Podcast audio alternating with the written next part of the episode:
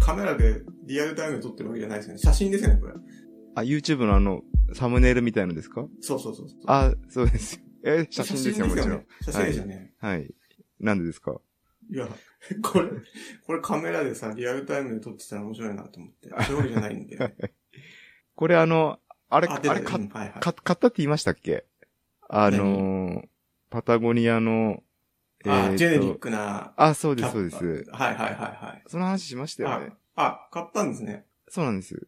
去年のあの、そのセールやってますよって時に買ったら、うん。一個があの、襟元ちょっとほどけてて、あーほつれちゃっててでちょっと。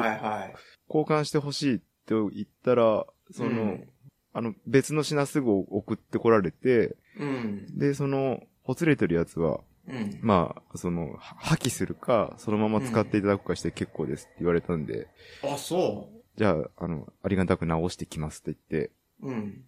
2着ゲットできました。これ、あ、あ、なんかね、そう、これの話になった時にさ、その、話しようと思ってたんですけど、ほつれるっていうか、なりますよね、そのフードのさ、入り口のところ。そうです、そうです。なんかね、自分も着てて、はい。多分その、洗濯してハンガーに干す、ハンガーにこうかける時とかに引っ掛けたかなんかで、はい。ほつれちゃったやつ一個あって、ああ、どうやってこれ直したらいいかなってずーっと考えてるんですよね。あの、ほつれをですか？そそれで僕はほつれたのは、あの、うん春江さんにう。渡して、うん。で、なんか、暮らしの手帳とかにあの、載ってるような 直し方で来たらどうだって。無責任に渡して、うん。多分ほっとかれてると思いますけど。伸縮ある素材だから難しそうですよね。そうなんだよね。なんか、普通にニットとかだったらなんて言うんだっけ？あの、嫁友がやってんだけど、ダーニングって言ってさ、ああ、あ、そうですよ。お僕もそれをイメージ。したんですけど、あれ大あれ大変そうじゃないですか。自分の母親とかもよくやってんだけど、あれ結構、そのニットの穴、うまい感じに埋められるからいいと思っはい。て、でもこれさ、この素材って、それができんのかなと思ってさ、おで、ちょうど縁のとこだしさ、どういう感じになるのかなっていうのがあって、難しそうっすよ。難しそうだよね。あと、その、僕その本家のパタゴニアのやつと、まあ一応着比べてみたんですけど、フードの穴のとこだったり、あとはうんまあ、あのウエストの裾のとこだって、要要するにあの、縁のところの、はいはいはい。うん、ちょっとこのは張る感じっていうんですかね。うん。あそこにテンションがかかっちゃう感じあるじゃないですか。そのフードのとこもそうですけど。はいはいはいはい。うん。そこの処理が、やっぱりパタゴニアの本家の方が多少、柔軟性があるっていうか、あ、そうなんだ。なんていうんですかね。特にあのフードだと、うんあの、ほっぺたとかにこう、線が当たる感じっていうかない、ないですか、ああ、うんうんうん、わかります。ちょちょっとあの、テンションかかると弱そうな感じってうんうんいうか、うんそれがパタゴニアの方がもうちょっといいかなっていう感じはしますが、でもこれで十分ですよね。そうだよね。セールだとだって、7000切るぐらいでしょ？そう ?6000 円台とかだもんね。なんかもう何着か欲しいなと思ってて、うん。多分これ在庫売り切りな感じですよね。多分ね、多分ね。だからもう作らねえだろうなと思って。でも去年も出てるし、で、今年、今年、はいそのさ、今年になってこのセールになってるよって、あのーお話しした時にあ、さ、はい。去年ない色があったあ、そうなんでですか？そう。だから、で、僕今年も買ったんですよ、一着。はい。で、今年去年ない色買ったあから。ーうん。だからもしかしたらこれ、あ。じゃあ再生産したってことですか、うん、かもしれないですよ、ひょっとしたら。うーんなんか、ツイッターでも微妙に流行ってましたよね。そうですよね。うん、トレイルランナーの間で。うん。よく、ね、この話してるんだ、してますね。ですねししてるなぁと思って、うん、見てて。あれやっぱり一番最初にその見つけてきたのは、あの、と、鳥さんっていう方なんですかね？か、界隈だと。渡辺さんもそっからですか？たまたまですか、うん。なんかね、えっと、たまたまだね、なんか、インス、最初インスタグラムかなんかで見て、へえ。で、あの、あーと思ってたらツイッターで、うん、その話が出てて、うん。パタゴニアのあの商品そんなにそこまで話題になった感じでもなく、うん。で、僕も出た時に買ったんですけど、いまいちランニングでは使いにくいなと思ってほっといて、うん。あれ、直接その T シャツの上とかに着ると結構風バンバン入ってきちゃいますよね。ああ、そう。なんか前もさ、その話した時になんか言ってたけど、長田くん着方間違ってたっつってさ。え、いや、これど、どどうやって着てます？あれ。うえ、のもう、す、素肌直。だからベースレイヤーとして着てる。え？その上になんか、そうえっ、と、そうそそうそうの、ウィンドブレーカーみたいなの着るってことですか？みたいの着て。うんうんああ。でもなんか、汗が、汗でなんか、なんていうんですか、どっぷり汗に使っちゃうっていうか、うん。うん。なんだけど、はい。そんな汗びえ感じないし、ああ、そうですか。あの、乾くんだよね、意外と。その、ウィンドブレーカーの内側でみたいな。うんうんうん。で、そんな苦になんないし、で、これ、臭くなんないからさ。ああ、そうですね。そう。だそれがすごいいいなと思って、もう直でベースレイヤーとして着てます。ああ。僕は逆に、その、ウィンドブレーカーとかの内側に着てたら、あ汗がそこにこう溜まっちゃう感じがして、うん。で、あとはちょっとまあ、内側に着るとあったかすぎて、暑すぎて、でうんうんうんここ何年かは、そのウィンドブレーカーの外側に防寒具代わりに着るみたいな感じで着て、で、あのもう、一月とか洗わないっていう感じの。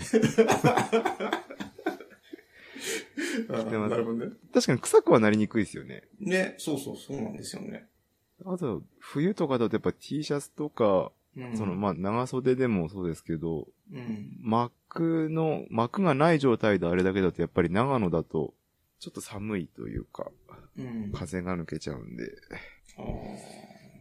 商品名もわからないし、本家の、本家の名前もせ名前もわからないし。わからないですけど、わからない。あれです。あれって感じですあれあれあれ、あれですね。こういう時あの、金森さんいると、うん。わりかしちゃんと製品名を言ってくれたりとか、うんうんうんうん。お互いあれで、はい。ね、話しちゃう。言ってくれるといいんですけど、この間、ん金森さんに連絡取って、うんうん。まあなんか、そこそこは走ってはいるけども、長野マラソンもなくなったんで、特に、そうだよねまあ特に目標もないし、まあでも、どっかじゃ、水戸山でも行こうかって言ったら、うん。うん。まあかなりやる気のない返事が返ってきました。あ、そう。まあね、忙しいんてかいろいろいろあれでしょいろいろ、やっぱりそうね、ひ引っ越し、聞きました、うんなんか引っ越してるとかっつって。あ、そう、聞いた聞いた。はいなんか引っ越しするっつって。まあ、この、大変ですよね、今の時期。うん、だよね。まあ一応、さ、年、年度末過ぎればって言ってたので、うんうんそれ、一応そういう期限を金森さんからいただいたので、うん。その期限が過ぎたら再度ご利用しをしようかなとは思ってますけど。ああ、そうね。どう、どうしたの？って言ってるんでしょ。うん朝少し話すぐらいできるだろうっていう。うん。なるほどね。ミッチトさんの時に、うん。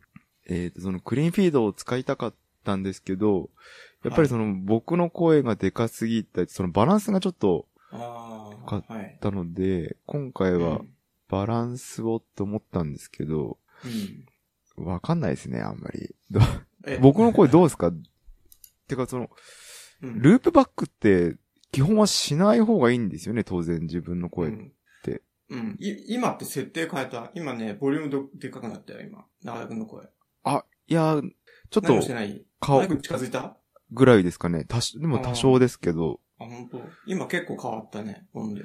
ああ、そんなに変わるんですね。うん。このクリーンフィード上のうん。画面見ても、わかんないよね。バランスわかんないですよね。だかだから、あれなんじゃない？だからそれで、結局、らはい。プロの方に、あ行くと思うっていう魂胆なんじゃないのこの、これだって、あれでしょ？プロだとパラになってて、あ、そうです、そうです。ってことでしょ？で、パラでダウンロードして、で、はい。調整して、そっていう風な話だったあー。ら、やっぱりプロに抱き込もうっていう魂胆なんじゃない？そうえ、でも結構高かったですよね。これ。月額高い2000高い。円とか、うん、そうだよね。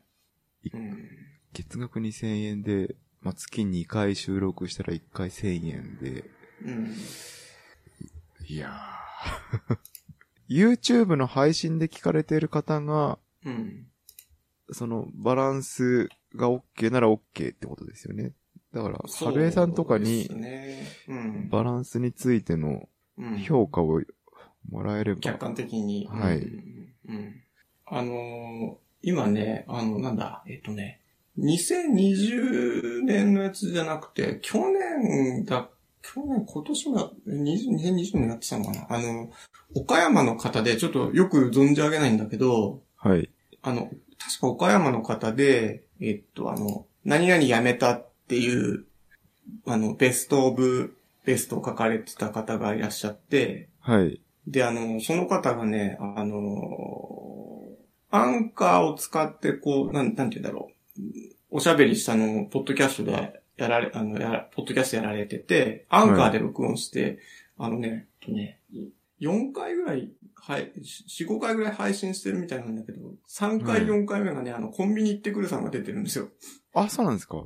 うん。で、ちょっと聞いてたんですけど、はい。あの、アンカーで、そのなんだろう、一発撮りっぽい感じで撮られてて、はい。もうでも全然なんか、あ、アンカーでこでも全然いいけるなと思って聞いてたら、はい。なんか次今度くちょっとクリーンフィード試してみたいとかっておっしゃってて、はい。で、ちょっとね、客観的にクリーンフィードを使ってやってますよみたいな人ってあんまりそこまで多くないからさ、はい。うん。ちょっとあの、自分たちの感じも含めて、ちょっとた他の方がやってるのを聞いて、ちょっと客観的に判断したいなってちょっと思ってて。ああ。うん。そうですね。バランス調整がどこでしたらいいか。え、その、うん。アンカーで一発撮りっていうのは、うん。えー、っと、その、リ、リモートで収録をアンカー上でできるってことですか？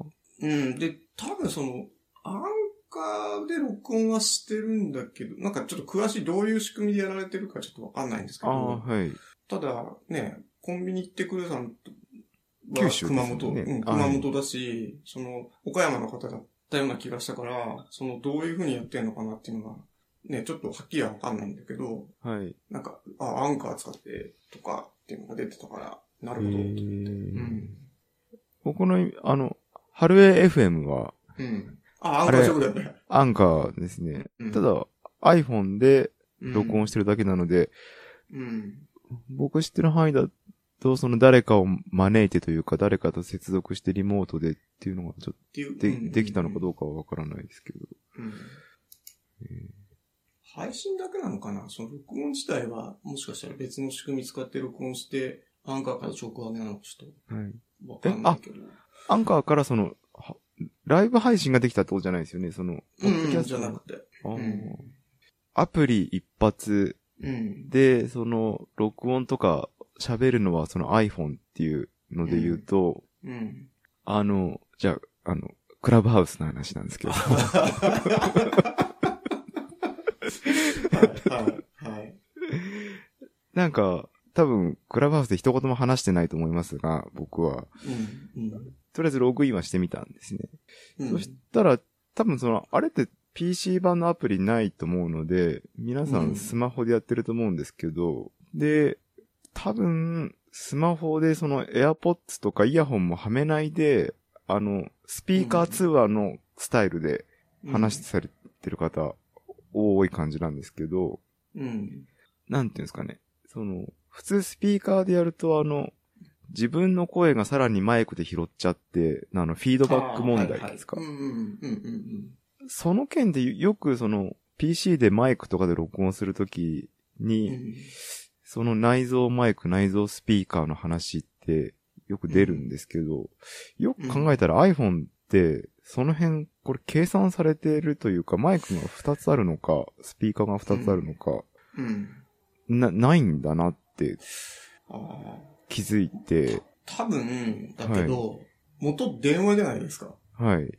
で、スピーカーフォンっていう使い方も当然するから、あー、多分そこは仕組み的に、あの、要は、な、なんですか？あの、音声処理がされてると思うんですよ。入力、iPhone に他からの入力があるときは、うん、うん。それを拾わないみたいな。ううんん。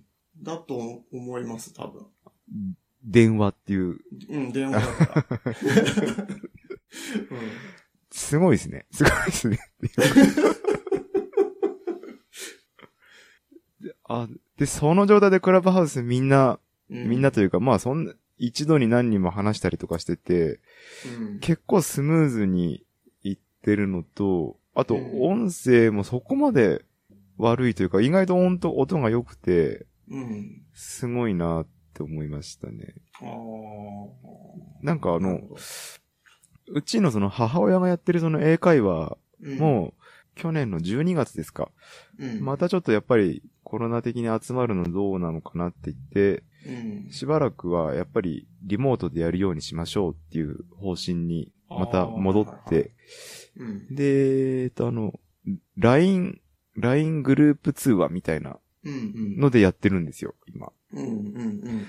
で、ただ、参加者の、まずアメリカ人がそううん。いうう PC とかそういうのにあんまり強くないのと、うん、あと結構高齢の方がいるので、うん、えっ、と、イヤホンをしてとか、その、うマイクで喋るとかっていうのがもう完全に無理なんですよね。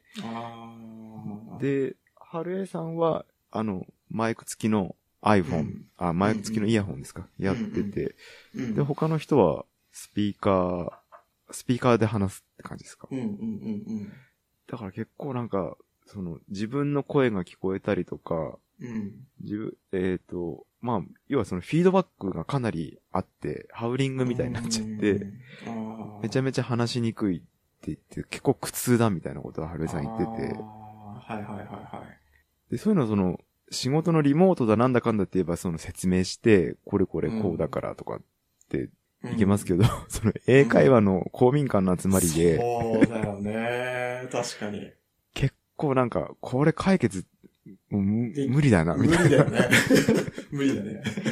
一軒一軒回って直接説明するかぐらいな感じになっちゃって、ね。で、ちょっとうん頭を少し悩ましてたんですけど、うんクラブハウスでもうイヤホンもなしで多分うん。話されてたから、意外とクリアできちゃうんだなとかちょちょっと思って、うんただそこってもしかしたら、今、今んとこそのクラブハウス自体がさ、iOS だけじゃん？あ、あ、アンドロイドないんですか？ないんですよ。で、はい。あの、うん。まあちょっと、この後の話の展開でそういう話になるかもしれないですけど、はい。僕がちょっといろいろ避けてる理由とかが、ちょっとそういうところにもあって、はい。で、その、iOS で iPhone のそのハードウェア的なそういう要因があって、その使い勝手がいいっていう側面はある気がしてて、はい。あで、ただ、なるほど。うん、うん。で、Android とかだったら、ちょっとその辺とかがケアできていないものとかだと、使い心地ちょっと変わったりとかはしそうな気がするんだけどね。はい。あーうん。そうですね。うん。なん、か、乱れそうですよね。そうそうそうそう。そっか、アンドロイドないんですね。そう。だから、あの、初期のインスタグラムと一緒ですよね。ああ、インスタグラムもそうだったんですね、最初。そうそう。あ、最初はね、iPhone だけだったんだけど。はい。うん。まあ、クラブハウスにうん。ついて言う、言いたいことは、ちょっと無理だなって僕は、無理だとしか思わなかったですね。無理っていうのはその、なんだろう。永田くんのその生活スタイルとかにはフィットしないだろうってこと？いや、性格的な問題じゃないですか。あ、喋、喋れないですよね。知らない人と。ただなんかあれでしょ、その集まってさ、そのはい無言、集まんだけどずっと無言みたいなとこもあるんでしょなんか。あーそう。うん。あの、無言部屋に2000人ログインしてるみたいな。うんうん。足湯みたいな感じになってましたよ。みんな使って、足湯、ああ、それすごい言い入れてみようかもね。うん。足湯っぽさね。はい。うん。使っ、使っ、まあ一緒に使ってるんですけど誰も喋らないみたいな。誰も喋んないよね。どうなっていくのか。まあそれかあの、トレイルランをやってるような、はいそのツイッターでフォローされてる方、してる人たちは、うん。なんか元々の集まりで、うん。なんかまあこれについて話すよとか、うん。なんか、まあいわゆるた正しいクラブハウスって言うんですか？うん。その、もともとリアルのつながりを、そのまあクラブハウス上で集まってやってるみたいな感じのはやってて、まあそういうのはいいですけどね。普通に。うんただまあ、自分レベルだとわざわざクラブハウス上でやらなくても、まあ、集まって話するっていうなら、まあ、ズームでも何でもいいのかな、みたいな。うん今回はい。のお話、どう、どういう感じですかね？こうやって眺めたときに。でもやっぱりあれでしょ？その長野マラソンが中止になっちゃったって話はしたいでしょ？ああ、すまあでも、たただ、中、中止になっ中止になったら。て、うん。去年も多分今頃、まあ特に金森さんですよね。あの、ランあーそっか3.0とか、はいはいはいはいはいはい。そ、の、目標がなくなってしまってとかっうんうんうん。ていう、確かちょうど1年前もそういうような話し口があって、僕個人的にはもうもともとその、長野マラソン、その、うん。出るのであれば、まあ、サブ3をしなきゃいけないっていう、こう、プレッシャーとストレスがあって、うん。嫌だなーって、サブ3できなそうだなーっていううん。のがあったんで、うん。ほっとしてますけどね。まあ、その、開催されないっていう楽しみが、あれはあれありますけど、うん。楽しみがななくなってしまったっていうのは。うん。うん。ただまあ、ああ、その、サブ3できないとこをみんなに見られなくてよかったなっていう。歪んでないのか？大丈夫ですか？いや、なんか、なんか、金森さんにも、その、な、なんなんですかね。まあ、金森さんが自分が調子良くなかったからなのか、うん。僕が、まあ、全然走り込んでないからなのか、うん。その長野マラソンの話を、その1月になんかした時も、うん。もう、トレーニングとかしないっていう潔さも大事なんじゃないですかとかって、金森さんに言われて、うん。まあそれが自分のことなのか、僕への当てつけなのかちょっとわかんなかったんですけど、うん。ああ、そうなのト、トレーニングしなきゃなとかって思ってて、ロードのマラソンなんですけど、トレイルの大会はやっぱりその開催されるっぽいんで、なんか出て、うん。え、選んで出たいなっていうのはありますかね。まあ、100マイル、うん長いやつ出たいですね。うん。ああ、この、ね、ウウルトラオリエンテーリングのやつも上げていただいてるここう、こう、こういうのとかってこと？そうですね。あまあ、あとはその、あ、普通のトレランの大会ってこと？でそうです、そうです。エントリー漏れちゃったんですけど、その毎年やってる、オンタケっていう100マイルのレースうんうんうんうん。か、あとはトレニックっていうあの、サイの国って聞いたことあうんうん、りますか、はいはいはい。うんうんなんか難しいレース、100マイルのレースはもう開催されるみたいですし、うん。うんうんあと多分、その、新越語学も今年は開催する方向になるんじゃないかなと。思いますね。なんかそのはい。開催できる形でってことでしょう、きっだと思いますねと。。ね。うん。あの、えーっと、その、善光寺のう裏山であるあの善光寺トレイルランも、うん。今のところ開催って言われて案内は出てるので、あ、そうだ。でもど、どうなんだ。まあ、あれですよね。長野マラソンはやっぱり1万人クラスで、うんうんうん4、500人だからっていう感じですよね。うん。うん。だからトレイルランとかそういう小規模のやつだったらまあ、開催はできると思うので、うんうんうんなんか、で、出ます？ど、ど、ど、どうしますか？というか。うん。どうしますか？うーん。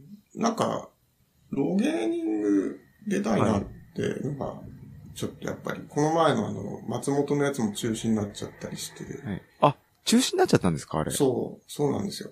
えで、なんかはいうんで、3月にだかね、確かあの、朝日村でもあるみたいで、ああ、え山の中ですか？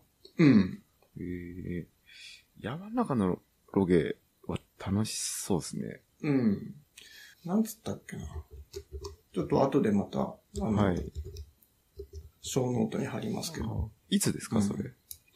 確か3月だった気がするんですよね。じゃあエントリーも終わっちゃうんじゃないですか？あ、またね、この前みたいに。つ出たい？あ、本当？で、で、出たいですね。じゃあちょっと、後で情報お送りしああ、ますね。すいません。あの、やっぱロゲーニングで、うん。地図読みをこう必要とされない感じが、うん。地図読みしたいっていうのがうんあって、あ、じゃあこの間のちょっと僕出てきたあの、ロゲーニングの話をうん。ああ、そうですね。はい。すると、うん。あの、あ、まあその地図読みに関してはこの間もやっぱり、しいや知ってる街っていうこともあって、うん。その山を見ればとか、あの、方角見れば方向がわかるので、うん。もうこの間なんてもうコンパスをを持ってくって頭最初からなかったですよね。そのうん。か壁に引っ掛けてあるコンパスをもう手に取ることなく、うん。で、レース中もまあ、全く必要としなかったので、うん。もう地図読みっていう概念がほとんどないんですよね。で、ポイントの近くまで行くと、うん。まあまあ読むんですけど、まあそれも結構当てずっぱでほとんどわかるの。で、うん。だからまあ、そのポイントが、そのいくつかあって、そこにめがけて走ってくっていう遊びではあるんですけど、その地図を読んで方向を決めるっていう、あれはないんですよね。うん。それが。でその今のその旭山の山の中とかであれば、うん。うん。まああとは知らない街であれば多分現在地がわからない、でそうだね。見える。る山もこの地図で言うと、あそこに見えてる山は地図で言うこれなのかっていうのがわからない場合には、うん。あの、コンパスが必要になってくるじゃないですか。はい北がこっちで、地図はこう、だとあの山はこれだろうみたいな。うん。うん。うん。うん。それをやりたい。ですけど、須坂だともう、あの、借田山とか。分かっちゃうね。分かっちゃうもんね。そうそうそう。うん。っていうのがあって、ちょっとやりたいなって思いましたうね。ん。この間出てきたのは、その、僕の友人のゴミ沢さんっていう方が、うん。うん。うん。もう3回目か、あ、5, 回目って言ってたかな？ちょいちょいやってるみたいなんですよね、その実写まのロケを毎年、毎年って感じ？あ、はい。うん。で、あの、僕は初参加だったので、うん。ちょっと詳細が分かってなかったんですけども、うん。あの、実際にはそのあの、オリエンテーリング用のマップも用意されてて、うん。で、そのバックアップというかその公演みたいな形で、あの、うんウルトラオリエンテーリングを開催されてる、あの、木村さんっていう方と。あともう一人なんだっけな。ちょっと名前を忘れてしまったけど、なんか悪大官って呼ばれてる、なんかすごくこう、うんなんか、どっかの会社の会長っぽい感じの、うん。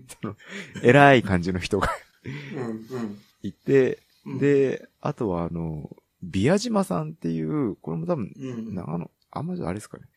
確かその、長野のオリエンテーリング協会のうん。方だと思うんですけど、うん。あの、僕がちょうどあの、飯綱高原で名刺をもらった、オリエンテーリング関連の、なんか調査してる時あった。あ、そうです、そうです。うん。うん。で、それがビア島さんって方で、うんその名刺が手元にあるんですけど、うん。その方たちがいて、へえ。あのー地図作りとか、その、うんレース全体の、その構成みたいのは考えてるみたいでしたね。最初、なんか全然どういうのかわかんないって言ってたけど、はい。でもかなりしっかりとしたというか、そうですね。うん。制限時間があって、うん。あの、エリアがあって、うん。で、ぱまあ、満点取れるか取れないかとか、ある程度やっぱその辺が、こう経験があってやらないと、そのなんですか、うんポイント設定して、その頑張っていったはいいけど、全然戻ってこれないとか、あっちゃうとやっぱそのレース自体が破綻しちゃったりとかするので、そうだよね。うんうんまあよくできてましたね。うん。よくできましたねって偉そうですけど、公共の交通機関を使っていいっていうルールだったので、あ、なんかさ、はい。あの、春江ちゃんのストラバとかでさ、はい。キロ5秒とか、あ、さそうですね。なんか、なんか、なんえ？っていうのがあったのって、あれなんか乗り物を使ったってことなの？あれ。そうです。あの、一箇所遠いポイントがあって、うん。で、一組か二組ぐらいは走ってったみたいんですなんですけど、うん。それ以外の人たちはもう全員バスで行くっていう感じで、ああ、そういうことね。バスハイクみたいになってましたね。で、うん我々は、あの、少し走りながら先のバス停まで行ってバス乗ったんですけど、うん。そのバス乗ったら、その、乗車してるメンバー全員その参加者で、貸し切りみたいな。貸し切りみたいになってて、っ。ていう感じでしたね。須坂駅スタートで、うん。で、まあ、あの、高山の、まあ、少し上の方にバスで行く遠いポイントがあって、うん。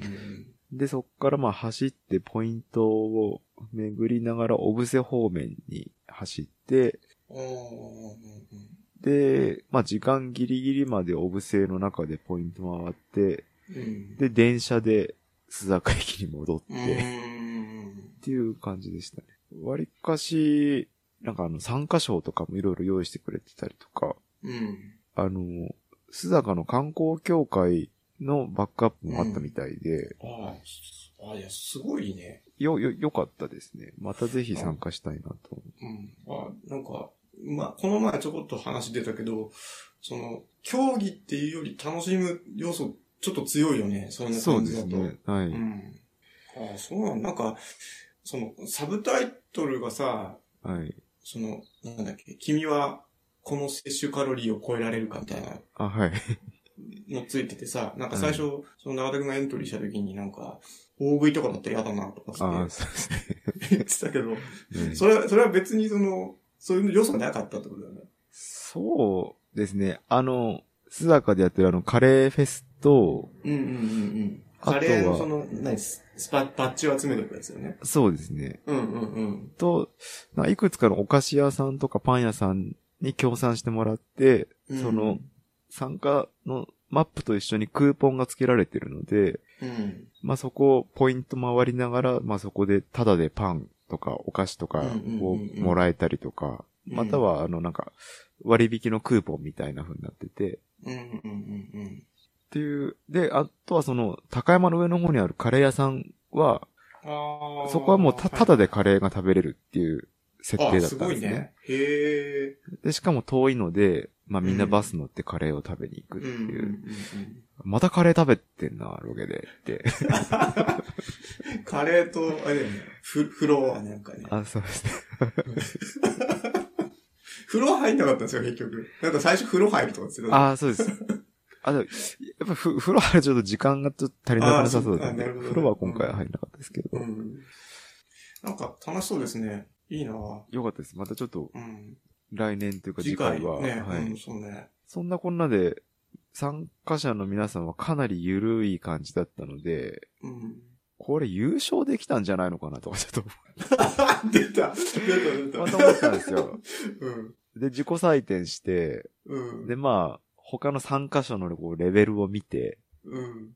で、春江さん、で、あの、入賞、えっ、と、さ3位までですか？で、米とかもらってる感じだったんで、米が置いてあって、そうなんだはいはい。これもらえるんじゃないと思ったら、うん。あの、入賞はできなかったんですけうど、んうんでもよ、4位かそのぐらいまで行ったんじゃないですかね。あ、そうはい。だ。えう、さ、3時間 ?5 時、三5よ4時間ですかね。4時間はい。で、あの、まあ、総合優勝というか、うん。あの、一組、その、僕も知ってる人で、あの、うん。いくみさんって方がいるんですけど、うん。その方が、4時、僕と同じ4時間の部で、うん。でも5時間の部の1位の人より、なんか多くのポイントを回って、優勝してたされてて、なんですけどなんかあの、スタートした時にお財布と、そのクーポン一式落としちゃって、で、あの、まあ、ガチで走るしかななかったとかっつって言言ってましたけど、うん。PBN 聞いてくださってるみたいで、うん。あの、ちょっとお話しさせていただいて、うん。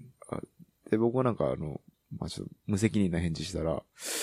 あ、すげえ PBN の話し方、本当にこういう話し方なんですね、とかって言われて、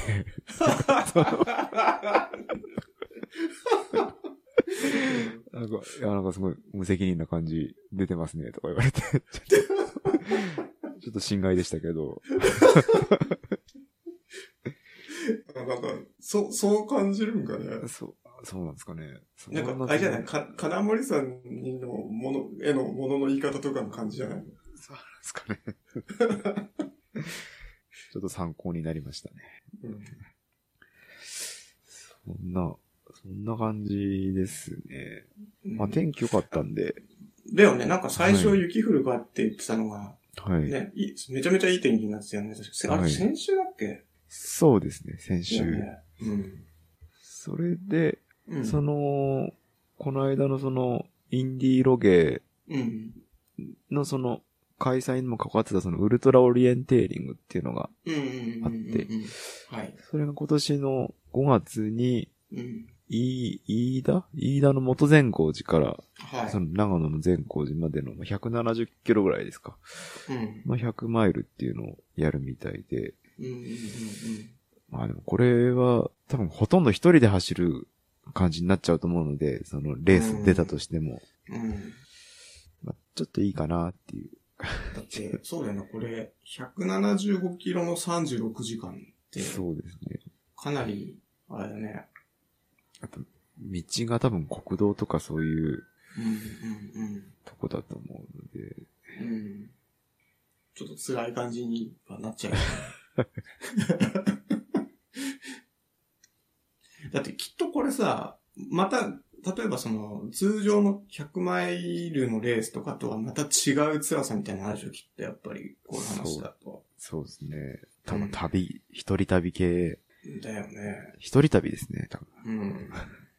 この100マイルもそうですし、そのさっきのうんトレニックってサイの国とか、うんうん。新越とか、まあちょっと少しトレーニング量は上げていきたいなと思うんですけど、うん。今仕事忙しくて、時期的なもの、時期的なもので？じそう、あとちょっと会社で、スタッフが今や、抜けちゃって、うん。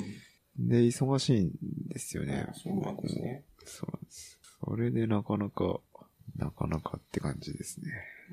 今ちょ、帰ってくるのも割かし遅いので、うん。うん。結構買い物してこう、気を紛らしてる。なるほど。はい。ちょいちょい買買うようになってしまい、また、うまあいいのか悪いのか。ん。うん。ちょっと前までなんか、あれだもんね。その、買わないみたいなさ、そうですね。してたのにね。2020は全然物は買わなかった気がするんですけど、うん。見てますね。あ、そう。え、大きい買い物とかもしてんの？あ、はしてないですけど、ちょ、ちょこちょこって感じ？ちょこちょこって感じですね。うーん。良くないなと思って。なんか買うものを探してる感じが、やばいね、にそれ。やばいね。え、どんなもの買ったんですか、最近？あ、なんか買ってよかったものみたいな。その最近。でよかったのは、うん。あの、引き続き会社で、あの、スタンディングディスクで仕事してるのうん、うん。で、はいはいはい。それで、あの、まあ、できればまあ立ってる間、トレーニングで、本当はあの、何でしたっけ、うんストレッチボードの上に乗って仕事したいんですけど、うん、うん。まあちょっと見た目が そうだね。こじれてるおっさんになってしまうので、うんあの、MBT のサンダルというか靴を、買いまして MBT ってご存知です、あの名前は聞いたことあるけど、具体的にどういうものです？あの、なんか、そのソールが、なんていうんですかね。えーと、あれはい、ソールがこう楕円形になってて。あの、一番土踏まずがこう、あ、だからうん、形的には一本下駄みたいな。うんうんうんうんうんなんで、かかと、重心を足の真ん中に置かないと安定しないんですあ。けど、なんか、なんて言うんだろう。ゆり、ゆりかごじゃないけど、そうですね。そういう形になってるね。そうです。うんうんうんまあ、ストレッチボードまではいかないんですけど、まあ、常にこう足意識しとかない、重心意識してないと、うん。うん。その倒れちゃうというか、不安定な状態ですか。はいはいはいはいはい。あの、新州トレイルマウンテン行くと、うん。あの、店内のサンダルが、その MBT のサンダルだったりとか、うん。あとは、昔はあの、長野の東急の中にもお店が確かあって、MBT のやつ置いてたんですけど、割かし、うん。なんか高かったんですよね、値段が。1万5千円から2万円ぐらいしてて。で、かつ、まあちょっとうさんくさいというか、うんうん。そういう感じもあったので、うん。興味もあったんですけど、買うに至らなかったんですけど、たまたまその、今その、かなんか金使うもんないかなっていう、こう、今探してる中で、やばい、やばいね。MBT のオンラインショップ見たら、うん。うん。やっぱり結構その売り方が雑で、そうんの新商品もあるんですけど、うん。まあ、ほとんどその セールになってて、2万円のがうん6000円とか5000円になってるんで、うんうんうんうん。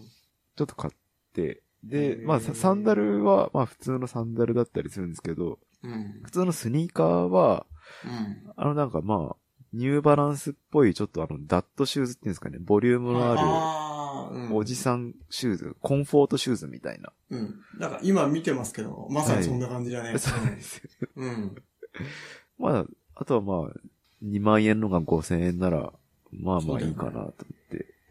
なんか結構、革っぽいやつとか、さ、はい。ちょっとかっこいいね、なんか。あの、そうですねな。なんだろう。あの、幼児山本とかさ、ああ、そうです、そうです。そういう感じするよね。はい。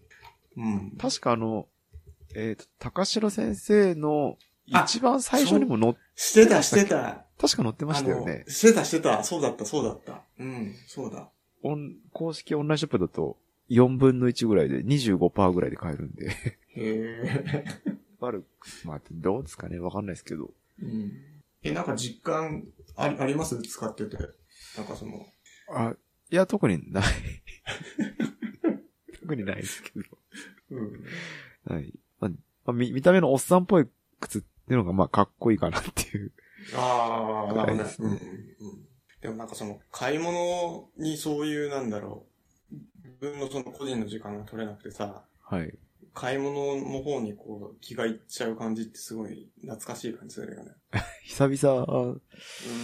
久々ですね。まあ、仕事もこんな忙しいのちょっともう久々なので、うん。最初結構きつかったですけど、うん。やっぱす、すぐその忙しいのにも慣れてきちゃって、うん。なんか、いいのか悪いのかって感じですね。その、うん会社の仕事しながらいかにこう、快適に過ごすかみたいなうん。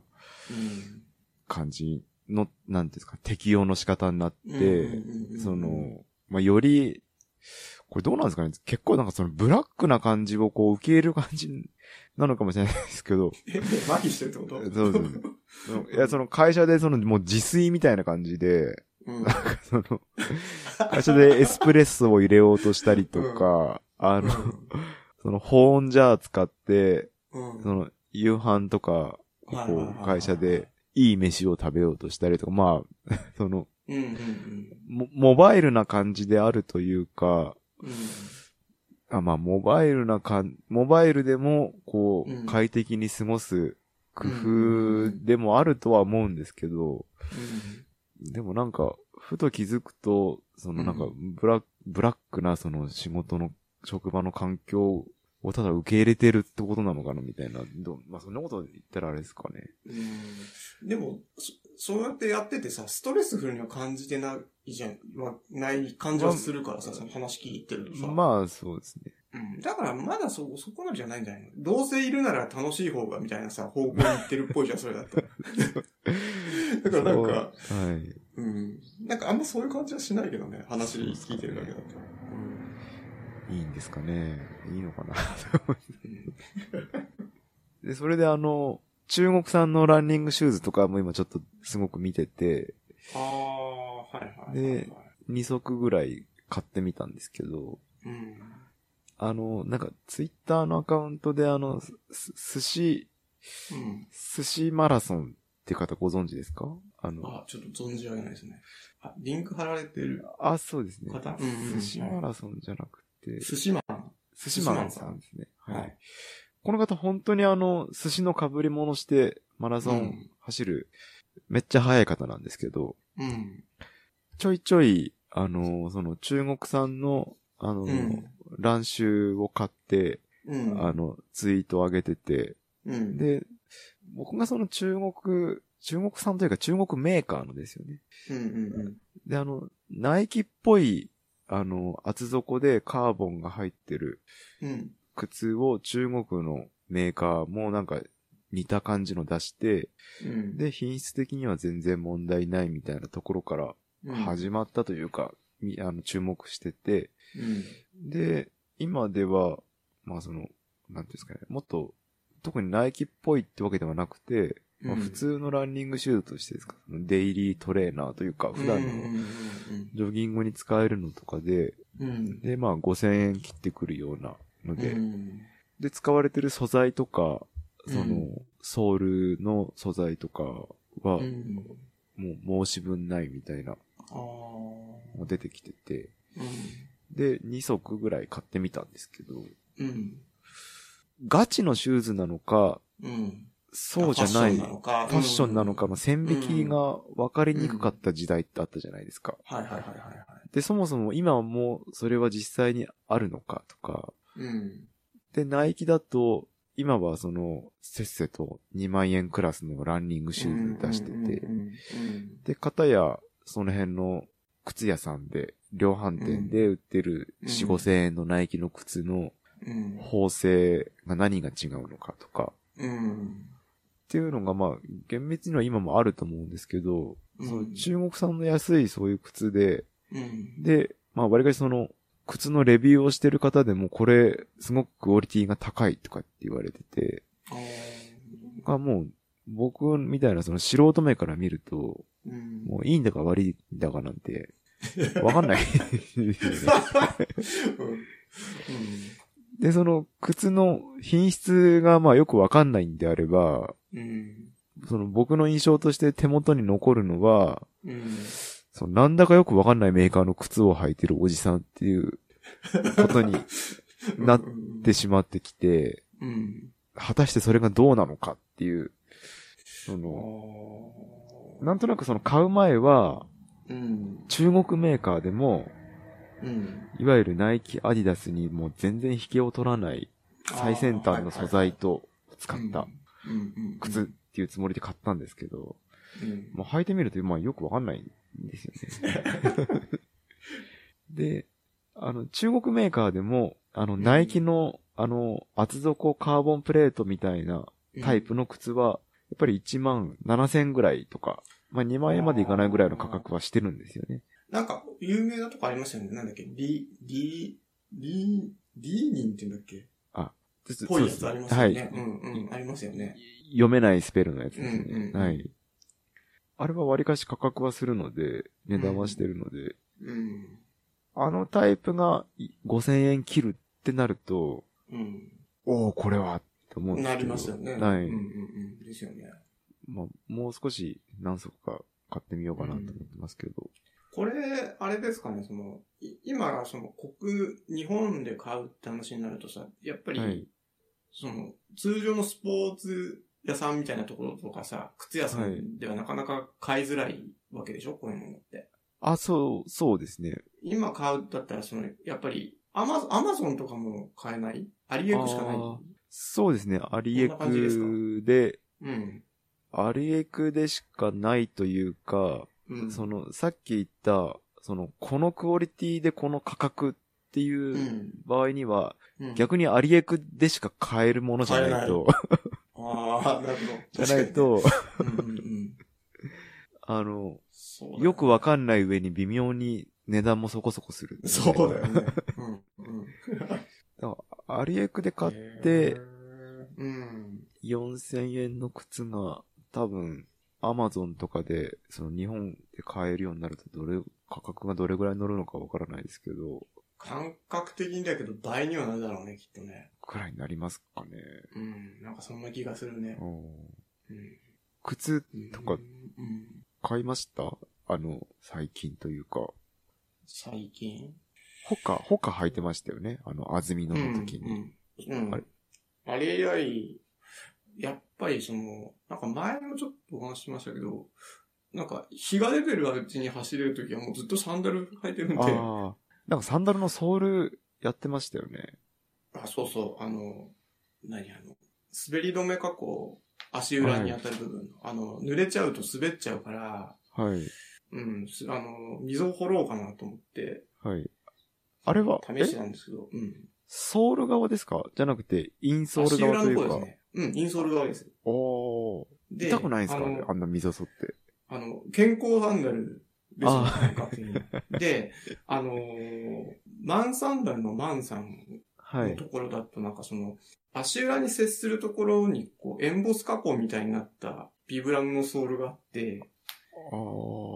で、その、あの、はいオーシャンさんとか、こう、2枚重ねで入ってるやつあるじゃないですか。あれってであれだとはい、はい。その、えっと、足裏に接するところにその滑り止めみたいにすると、はいその、濡れても滑んないみたいなのがあって、はい。うんで、なんか、それがその特殊な加工するからめちゃめちゃ高いんですよね。靴一足分ぐらいするんですよ、そのビブラのソールが。あれ、そ、それってあの、ビルケンのうんソールじゃないんですか、あれ、あれって違うんですか？うん。あの、普通のあれですよ、ビブラムの、あの、いわゆる、普通にそのワラージとか作るときのあのビブラムの、あの、いあの板ですよ。で、あれになんかその、レーザーでエンボス加工みたいなのをして、そのはい滑らないようにしたやつをその、インソール側にはい。入れて、で、その、トレイル、トレイルで走るときはその2枚重ねにして走るみたいな感じ、みたいなんですよね。ああ、そうなんですね。うん。で、ただ、その足、インソール側にその加工すると、水入っても滑んなかったりとかするし、ああ、はい。うん、遡るときとかもこう、なんていうの、ずれたりとかしないから、はい。それいいなって思って、でもそれ、自分でその、ね、エンボス加工のやつ買うと高いから、ちょっと加工してる人とかいないかなと思ったら、うまい具合に掘ってる人とかいて、へー。うん、ちょっといろいろ試してはいるんですけど、なかなかやっぱ難しくて、そうなんですね。僕、うん。てっきりあの、オーシャンさんのやつはあの、ビルケンのアウトソールに使われているのをインソール側に持ってきて、っていうことなのかなって思って見てたんですけど。なんか、しただなんか写真見させていただくと、いくつか試されてはいるみたいですけどね、その、ああ、そうビル。ケンのあの、そう、うん、うん。はい。えー、まあ、水はけは良くなりそうですよね。あの、溝の中を通って。そうそうそう。加工するのは大変そうですね、あの、あのタイプあの、スポンジが柔らかいから、は。はい。あの、彫刻刀でやっても、こう、なんていうんですか、あの、吸収されちゃうんですよね、その、あ あ。取ろの、うと思っても力が、ビル系のその、あれじゃないや、えっ、と、はいビブラムソールのそのスポンジ側に力がこう、吸収されちゃって全然掘れなくて、ああ。うん。すごい難しい。歯が進まないってことですよね。そうそうそうそうそう引っかかっちゃって。あはい吸収されちゃって。そうですね。あの、あれですよね。DIY で言うとこのトリマーってやつですよね、多分。あ、そうそうそうそうそう。は いそうそうそうそう。あの、近所を散歩するときとかうん。に結構サンダルを履いていくことがあるんですけど、うん。そう、なんか歩いてるだけでもやっぱ薄いと、足、足疲れてきますよね。疲れてこないですか？えー、え、本当？え、そうですか？僕、よくその、家からサンダルで、うん。まあ、あの、駅の方が、駅の方まで、まあ、片道2キロ弱ぐらいなんですけど、うん。歩いてって、まあ、うんうろうろして帰ってくるっていうのが、まあ、土日のパターンであるんですけど、うん。薄いので結構ふくらはぎきますけどね。あ、そはい、う。な、な、なんでですかね。えそんだけ走ってんのにね。ー、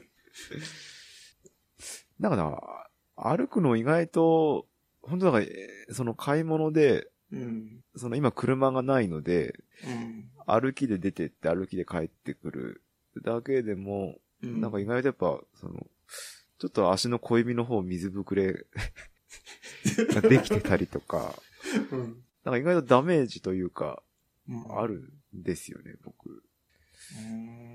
でサンダルなんかで行くと、もう本当あー、足めっちゃ疲れたっていう。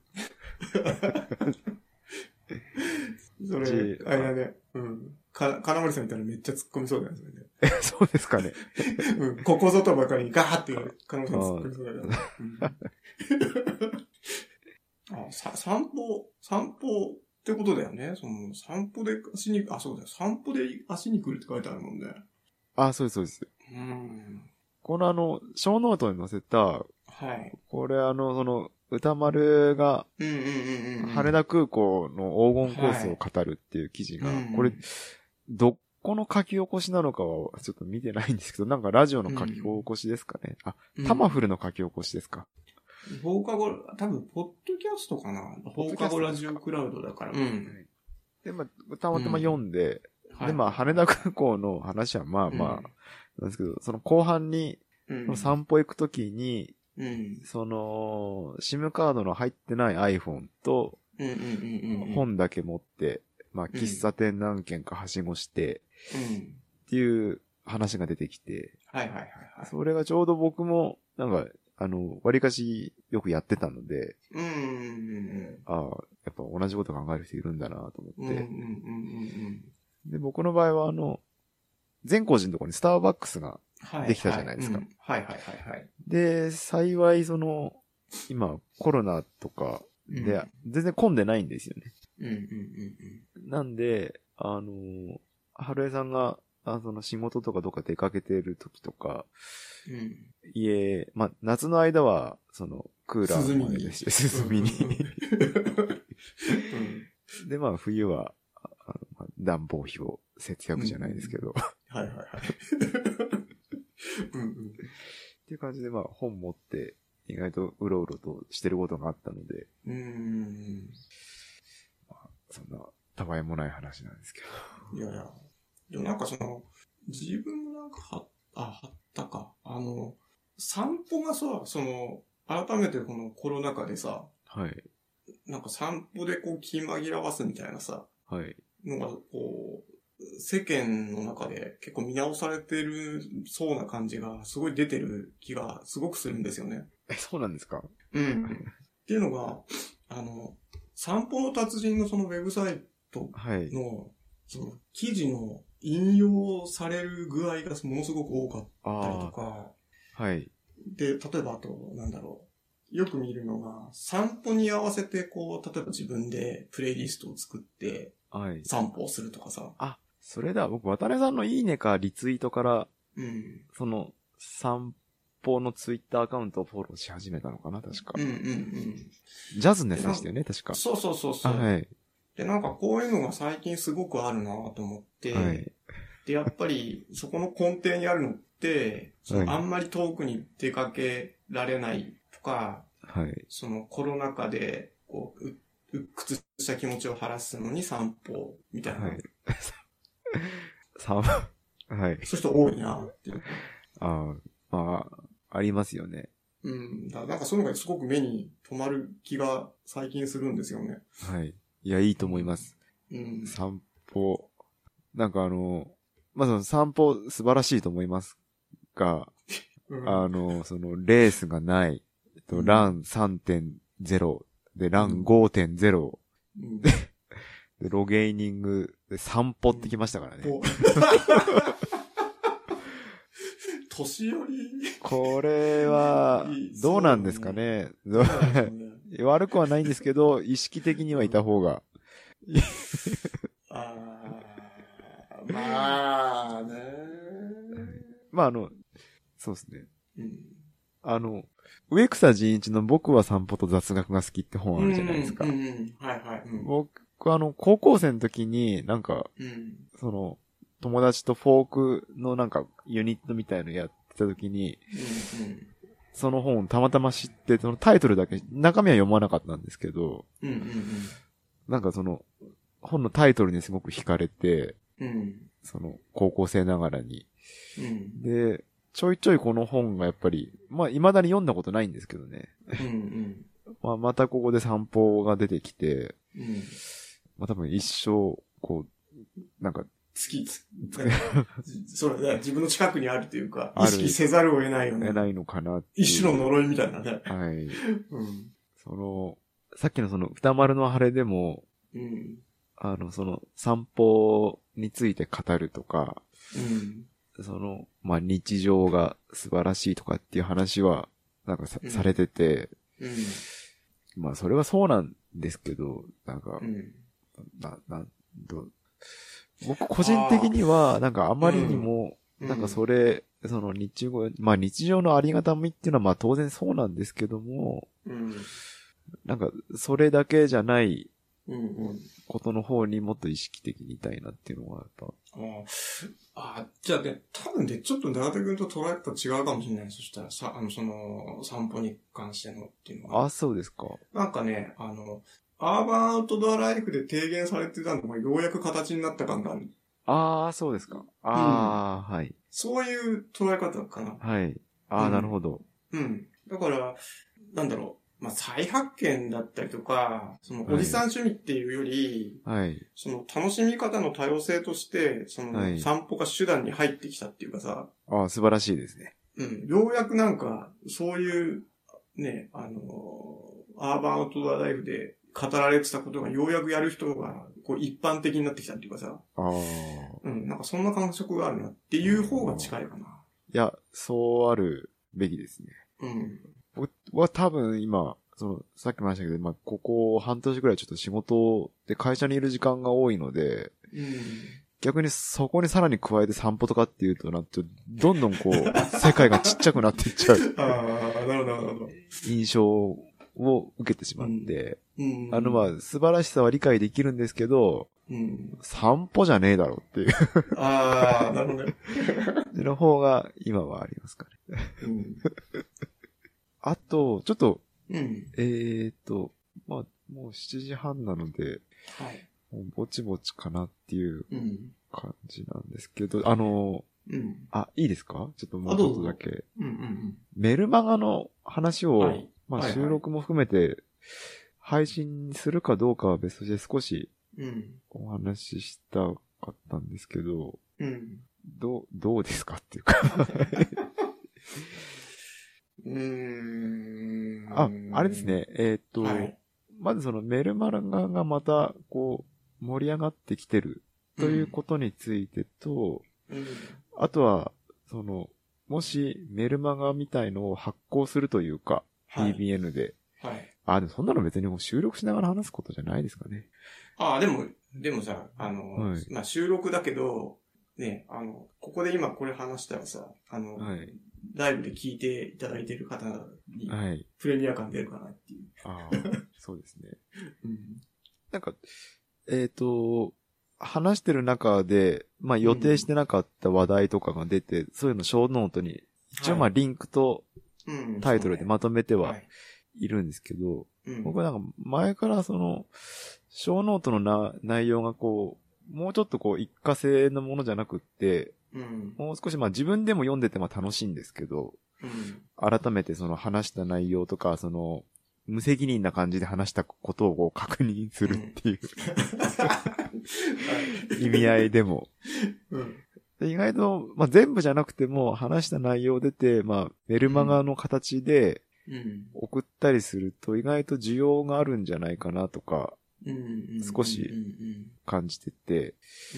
うん。で、メルマガ今流行ってる理由として、うん。まあ、やっぱその、コンテンツを作る人が、まあ、YouTube だったり、Twitter だったり、あとはノートとか、うん。そういう特定のプラットフォームに乗っかるのはいいんですけど、うん。やっぱり、まあ、アプリだったら通知を切られてしまったりとか、はい。なんか、まあ、あとは能動的に、こう、見に、取りに来てもらわうん。なきゃいけない中で、意外とまあ、メールだと、うん。まあ、登録だけしてもらえば意外と届くなっていうのが、うんあるのかなとかうん。うん。あとはまあ、自分の場合だと、まあ、Gmail やそのうんメールのアプリケーションだったりで、まあ、うん。その仕事中や会議中にうん。仕事するふりして 読めるなって。読める。今、結構そのアクセスログとかアクセス管理されてる会社多分多いですよね。そんな中で、うん、うんあの、その接続先をこう、かいくぐって、うんうん。メールとして届く 内容だったらっていう字はない、あありそうな気がするんですよなるほど、なね。るほど。はいうんうんうんそんなのでこう、意外とメールマガジンいいんじゃないかっていう、そのツイッターやってんじゃねえよみたいな仕事中に。なんか、例えばその、ツイッターとかさ、まあ、ウはいェブサイトでも何でもいいんだけど、い今、話し始めたところの、最終的にどういう話にしたかったかっていう結論っていうか、最終的なお尻から話し出しちゃうんですけど、はい。あの、さっき話したクラブハウスってさ、はい。あれって録音しちゃいけないああ、はい。し、そのはい記録として残らないっていうのがあるでしょ。はい。で、多分その、そういう、あとなんだろう、えーっと、なんだっけ、ツイッターの上の方に出てくるさ、はいフ。リートだっけ？あれだったり、ああ、はい。あと、インスタグラムの、なんだっけ、ストーリーストーリー。はい。とかだったり、アーカイブされないコンテンツみたいなのが出てきた反動として、はい。アーカイブしておくっていうような意味合いのこ、その、なんだろう、メディアってすごい必要だと思うね。そのバランスを取るために。はい。で、多分それがウェブサイトとか、そのブログだったりツイッターじゃなくてメルマガになるんじゃないかなっていうのは、すごく感じてるんですよ。あえ、アーカイブされないってことですか？そう、アーカイブされないけど、それ、そこの配信した内容っていうのをアーカイブしておく仕組み。ああ、はい。ああ、はい、はい。だから、うん。だからなんかそうすると、あの、中田くんがその仕事中に見れるとか、メールっては、メールで配信されて自分の手元にあるっていうのがアーカイブのその能力としては高いから、はい。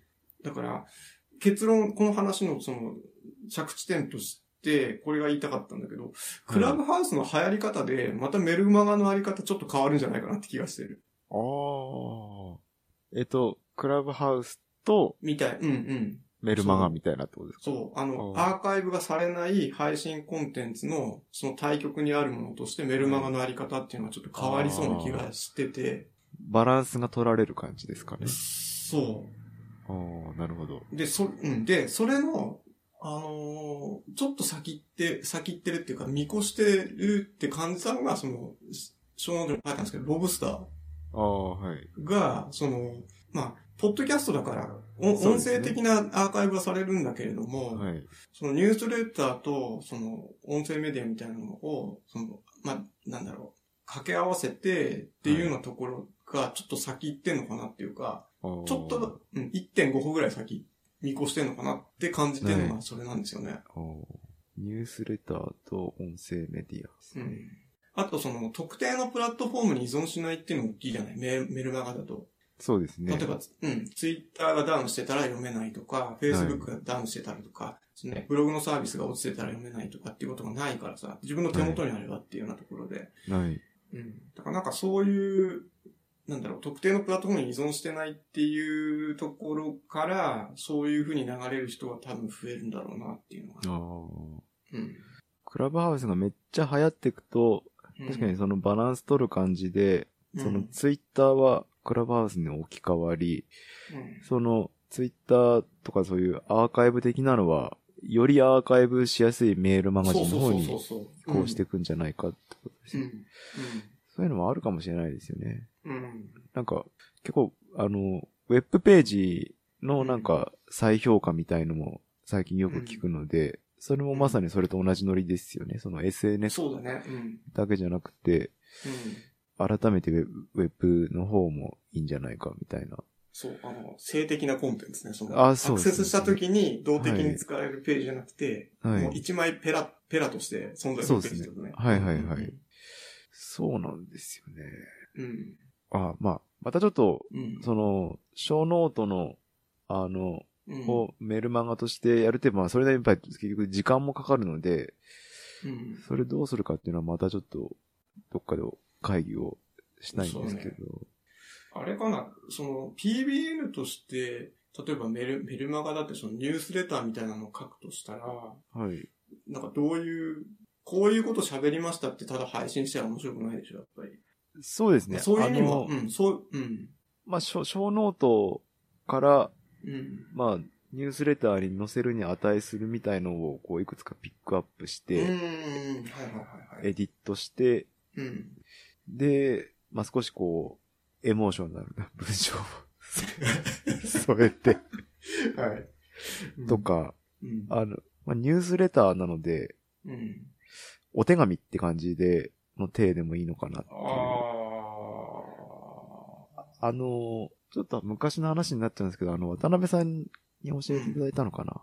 ー。うん。えーと、妊娠にまつわるうん。本当の銃のことみたいな本。あったじゃないですか。あの作者の方、あの、エミリー・オースターっていう、なんか女性の経済学者で。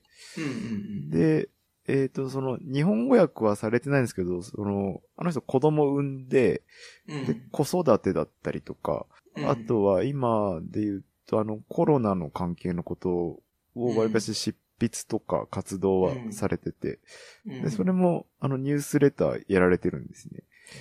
で、それを登録して、うん。Google 翻訳で日本語に翻訳して読んでるんですけど。なんか、結構毎週、週1回から2回ぐらいですかね。うん。なんか、まあ、まあ、ほとんど近況報告なんですけど、うん。まあコロナのことはやっぱり、その新しいアップデートが送られてきたり、うん。あとはまあ、その自分のその執筆活動に関わる、まあ主に子育てだったりとか、うん。についてるそのやりとりを載せたりとか、うん。あとはまあ、まあ基本手紙っていうんですかね、その今週はこんな感じでしたみたいなのが。意外と面白く読んでるんですけど、なんでなんか、例えばまあショーノートに出てきたことでもいいですし、まあショーノートから漏れたような話も、うん。ただリンクだけ送りつける。そうだよね。どうなんですかねあ。は うん。個人的には、うんあ、の、このショーノートのスクラップボックスのページも、うん。メールでいただけると、うん。あの、アクセスしやすいなっていうのはああ、確かにね。そうだよね。あるんですよね。あ、まあ、ポッドキャストのアプリからうん。もういけることはいけるんですけど、ちょっと、あれだよね。ちょっとこうなんで、障壁があるよね。そうなんですよね。はい。うん。だよね。やっぱりそこは何かしながら聞いてるっていうのが多いから、あ、そうですね。ね。そうですそのショーノートを見て、はい見るっていうことはしづらいってことだもんね。そうなんですよ。うん。あとはその、後で読むって方に、こう、うん。入れる作業とかも、うん。まあ、これめっちゃ個人的な流れなのかな。まあ、メールからの方が、うん。あの、 Instapaper とかうん。にこう、こう入れやすいみたいな。まあでも一番はやっぱ仕事中に読め忙しいって言っといて、ね、ね言っときながら、あそうですね会議中に読むはい、っていう。読むみたいな。まあ会議の時間を有効に使うってことですよね。ああ、素晴らしいですね。でもなんか、うん、あの、長田くん、個人的にそう思ってるだけかもっていうふうに言ったけど、やっぱり、うん、そこはなんとなく同じようなことはちょっと思ってたりとかしたので、はい。うん、あの、なんかね、こう、まあね、まずやって、自分たちがやって楽しいっていうところが一番最初だと思うんだけど、あなんかその自分たちがやって楽しいをさ、その、面白がっていただける方々と共有できたらいいなとは思うけどね。ああ、そうですね。うん。確かに。うん。あ、そうです。なんか今日、午後行くので、その時にでももうちょっとお話できればと。そうだね。うん。はいそうですね。うん。じゃあ、収録はそんな感じですかね。こんな感じですかね。あと言っときたい話とかない？大丈夫です大丈夫です。かはい。今日はあの、サウナよろしくお願いします。楽しみですはい。ああすいません、急にお誘いしちゃって。あ、いえいえ。うん。だって先週やってましたよね。先週やりました。あれでもその、テントを乾かす、乾かしがてらって書いてありましたけど、うん。またテント濡れるってことですよね、今日。いいや、なんかね、はいうん。あのー先週ね、はい。あの、ちょうどあれですよ。長田くんたちがロゲーニングやってる日にやったんですけど、はい。で、あの、結構よ夜遅くまでその、何？中であの、ストーブ炊きながら中でご飯食べたりとかしてて、そのサウナ終わってからもさ、はい。で、そ、で、そのままほったらかしにしたら次の日雪降っちゃって、ああ、はい。で、それで乾かしてたんですよ、ずっとあの、納屋のとこで。ああ、はい。うん。で、それしまう、まあ乾かしたっていうのもあって、それ広げてたいっていうのもあったから、はい。あの、出しっぱなしだったらしまう前にもう一回やるかみたいな話で。ああ、そういうことですか、うん。そうそうそう、そうなんですよ。うん。ちょっと久々なので、うん。楽しみに。そう、あと、あ、そうね。これ書いてあるんだけどさ、これまあ、はいまあこれちょっと時改めてなんだけど、はい。あの、サウナ心拍管理して入るといいっていう話が最近あってさ、はい。へえ。なんかその、よく、長田くん暑くて入れないとかさ、はい。あと人によってはその、足だけ寒くて入りづらいとかさ、はい。っていう人が結構そういう、どうやって入っていいかわかんないみたいな、時間で決めてもなんか全然体調によって違うしみたいなさ、はい。話よく聞くんだけど、なんかどうやらね、心拍管理をして入るといいっていう話が今。はい。あって、なるほどなっていう話なんですけど。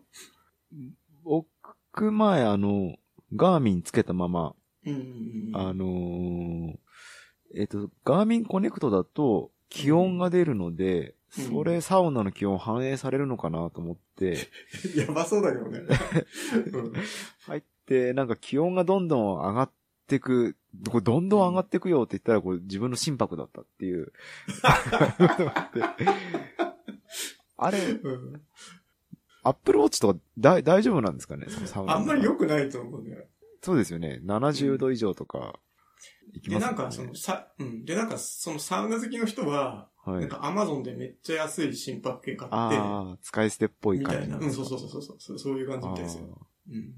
あそれかあれですか、胸ベルトだったら、あれだけだったら、あれですよね。精密機械じゃないから、ああ、そっか。ちょ、今日、うん。ちょっとで試してみようかな、今日。で、外部機器で心拍を受信、うん記録するっていう、アクティビティですね、完全に。ねえ。だ自分は、あの、サイコンしかないから、ガーミンは。はでそしたら、外にサイコン置いといいて、といてブルーとしてサウナ入ってくる。ああ。いや、本当なんか、あそうですね。なんか昔よくその素ス、ストラバのアクティビティの種類にサウナないのにでも本当で、あ、出てきそうですよね、そんな心拍管理なんて話になると。うんだって、あれでしょガーミンでさ、体重計出るでしょ？ああ、そうですね。体重計ありますね。ない。なんかその流れで言ったらさ、なんかその、全体的なそのアクアクティビティっていうか、その心拍上がるっていうものに対してさ、ない。印象が変わってくれば、ああ、ストラバにサウナも出てくるかもね。ううん。むしろこんだけ流行っ、あ、でも流行ってるのって日本だけなんですかねこの、と、めちゃめちゃサウナが急激にっていうのは。ぜ、まあ、うん、だ、だと思う。だってあ、あのー、だってさ、その、例えば北欧とか、ロシアとか中央ヨーロッパの方の人で、サウナに入る習慣が、習慣化してるところからすればさ、ない。だって僕らからしたら入浴ブームみたいなことでしょ？ああ、そうですね。だから変な感じはしてるんじゃない？きっと。はい。ってなると、じゃあ、ガーミンコネクストラバには、今サウナが出てこなそうですよね。一旦そんな感じで、うん、そんな感じですかね。はい。ありがとうございました。はい、ありがとうございました。